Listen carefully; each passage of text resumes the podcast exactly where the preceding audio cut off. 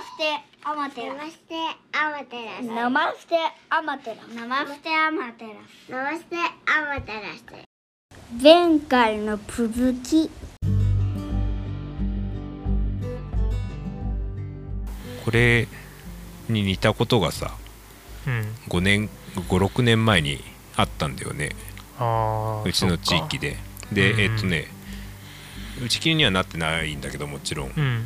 うん あの市のえっとなんか保育えっと設備系のなんか中長期ビジョンか何かうん。が示された時に、うん。えっと保育園のえっと方向性っていうのがまあ書いてあってそこにうん。えっと、うちの園が、えっと、民営化もしくは統廃合の対象園になっていて、うん。とそう突然それが示されたからうんあの当時の保護者がブチギレて。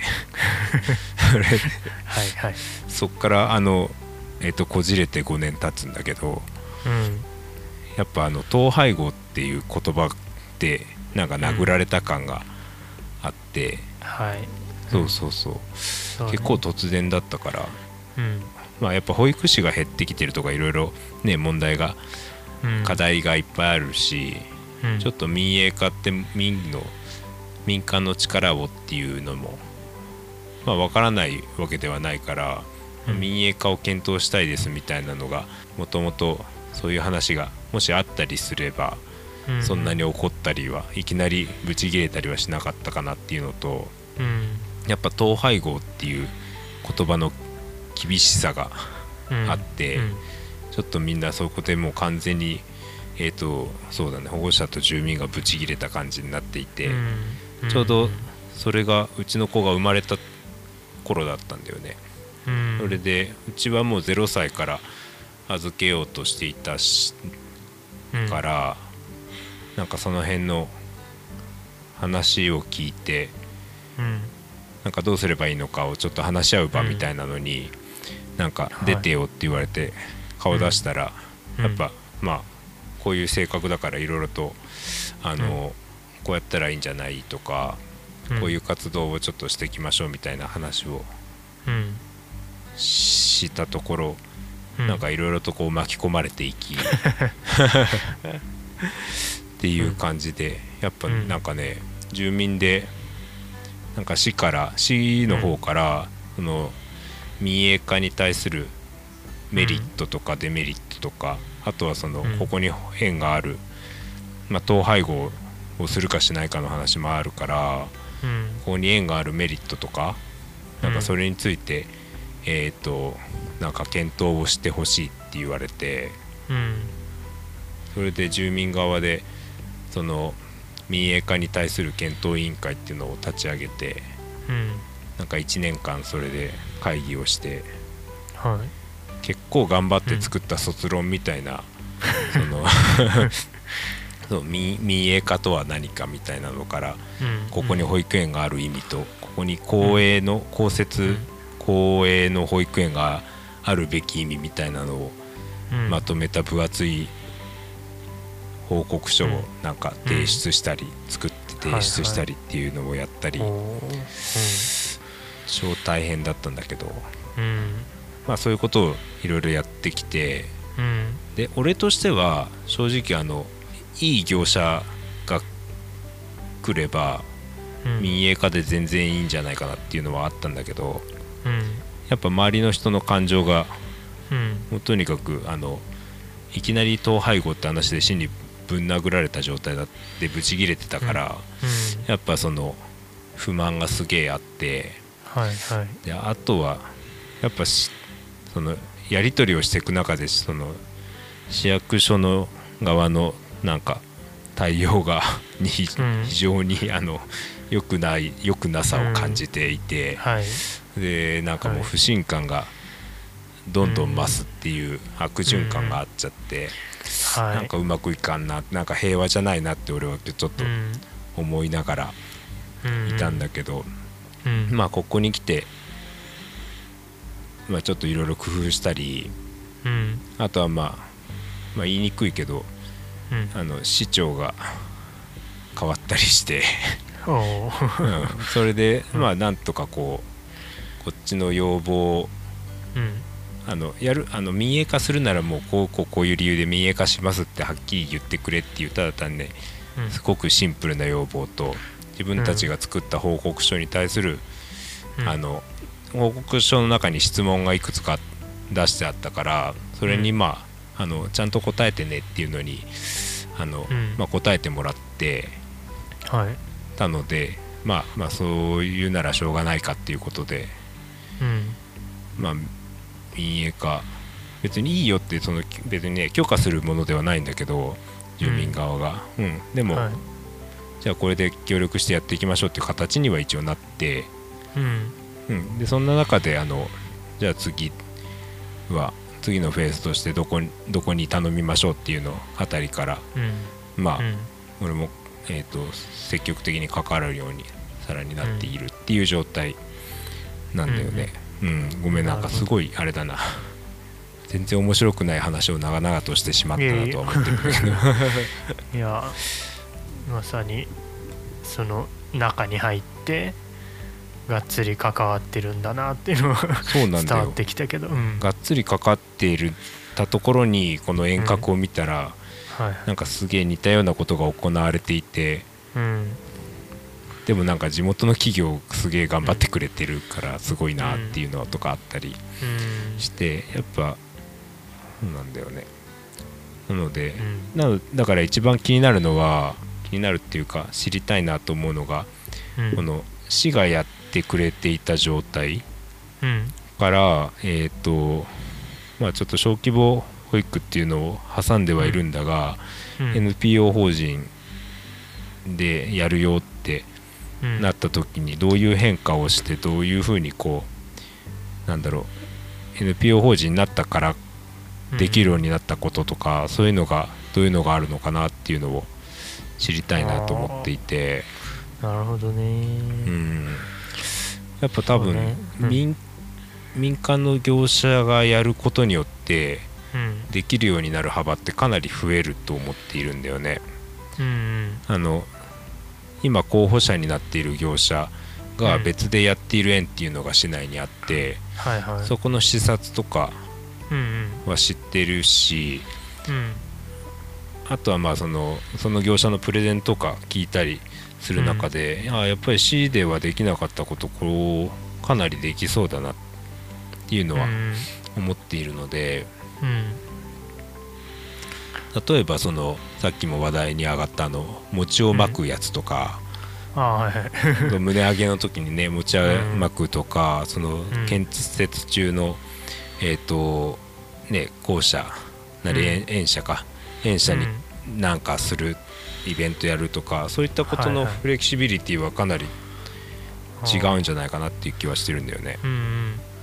まあでもまああの餅巻きとかねあの落書きとかはだいぶその、まあ、工務店さん側のご好意というか、子供たちにちょっといろいろ体験させてあげようみたいなあの施工をした工務店さんの行為っていうのはかなり強くて、あのまあやっぱり実はその工務店とか関わってる職人さんたちももう長らくこの大森町の町並みの保全とか古民家の改修とかそういうのに関わってきた人たちがうん。ほとんどだからまあなんというか、まあ、よく知ってるしやっぱ町に対してそういうねまあ町の出身者じゃなかなくても結構町に対して思いのある子どもたちのためにみたいなことを考えてる人たち多くて、まあ、そのおかげでできたっていうのがまあ一つはあったんだけどそれは大きいね。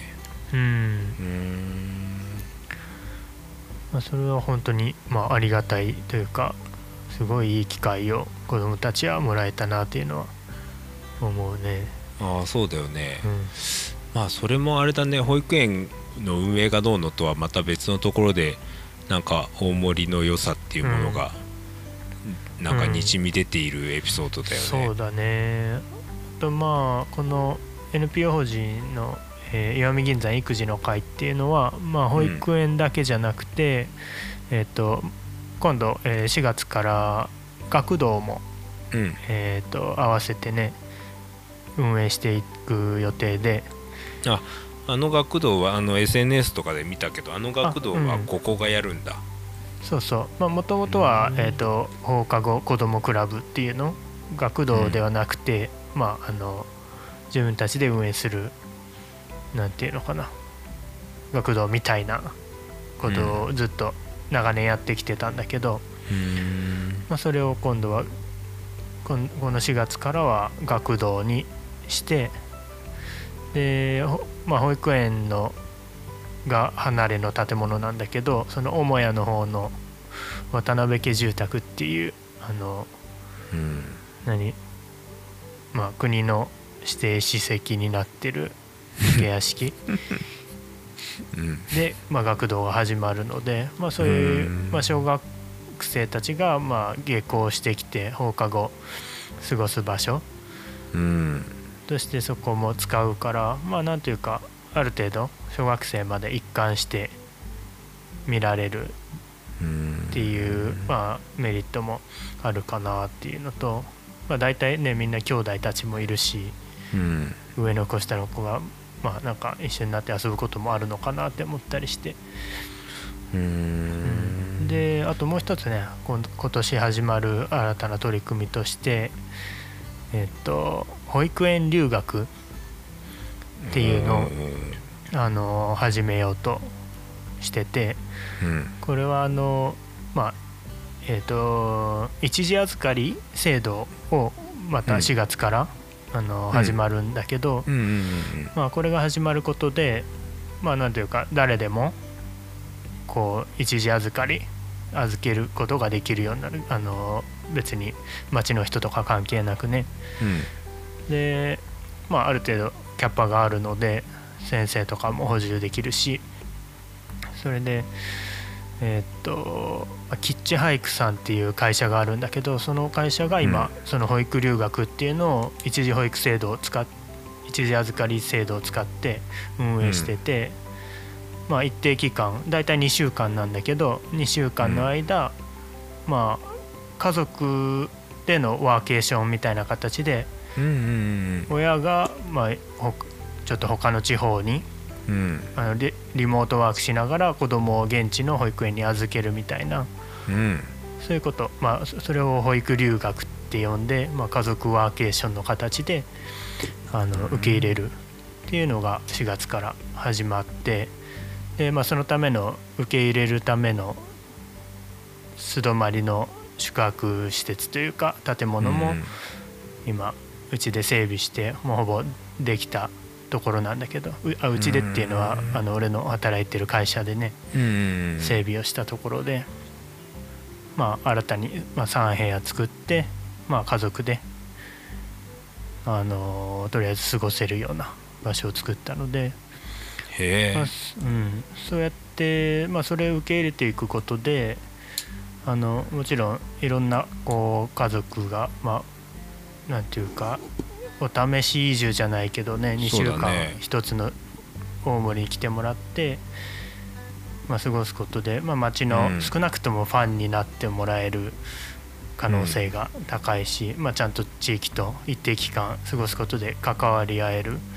うん。で、まあ、リピーターになってもらったりとかまあその先にはもちろん移住っていうパターンもあるだろうし、まあ、そういう先を見据えてまあやっぱりベビーラッシュがあったといっても、ね、そうずっと永遠に続くわけじゃないので、うん持続的にこう子育て世帯が町に存在し続けるためには、まあ、うん次の手を打っていかないといけないっていうところで、まあ、それがちょっとはあ。近々始まるっていう、まあ、それがまあ今新たな取り組みとして期待してるところかな。うんああそれはうん。あ素敵だね。えじゃあそれ行こうと思えば行けるじゃん俺も。あそうそう全ももちろん来れるしリモートワークはできないと思うけどねまあねリモートワークはしないけど。ねそうだね。だから1週間とか滞在することも可能ってことだもんね、子供まあ、そのプログラムは一応なんか2週間で組んでやるみたいなんだけど、ううん。んまあでもそんな感じでこう滞在ができる。へえそうなんだ、で結構それすでに先進で、まあ、と取り組んでる事例北海道とか新潟とかあるんだけど、うんもう超人気らしくてもう何十組も待っててでリピーターも結構いるみたいな、うん。そういう状態らしいので多分大森町もねあのそういう風になるんじゃないかなとちょっと思ってるところだね。へえんかいいな。あなんかそれできないかな、うちでも。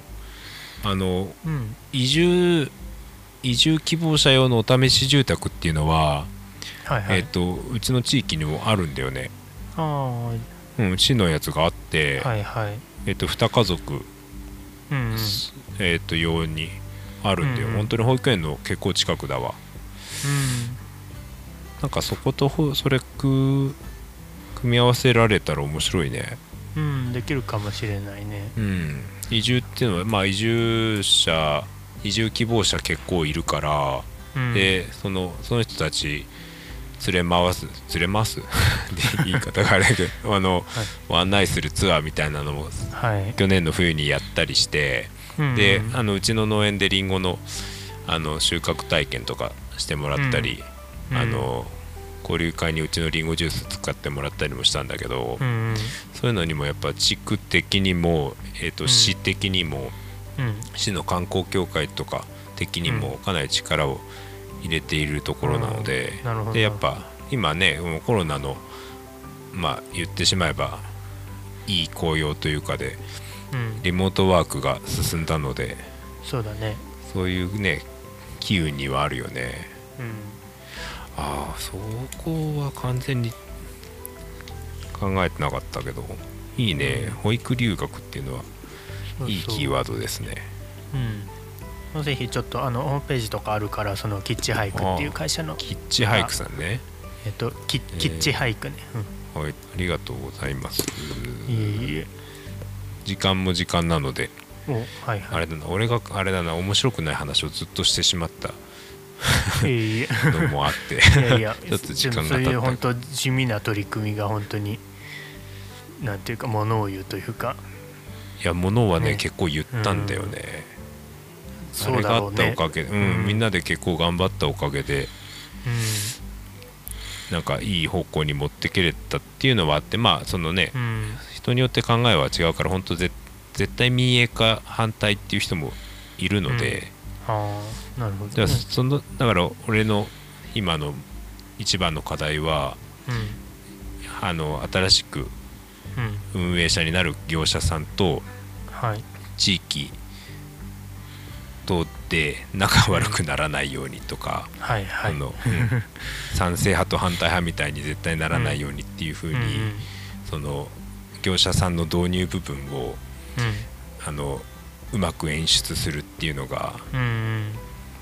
多分俺の課題なんじゃないかなって勝手に考えていろいろうんプランを練っているところなんだよね、うんなるほどうん、平和が一番だからね。いやその通りだと思う。じゃあそんな感じで。はい。ちょっと一旦終わりにしましょう今回は。はい。はいありがとうございました。はいありがとうございました。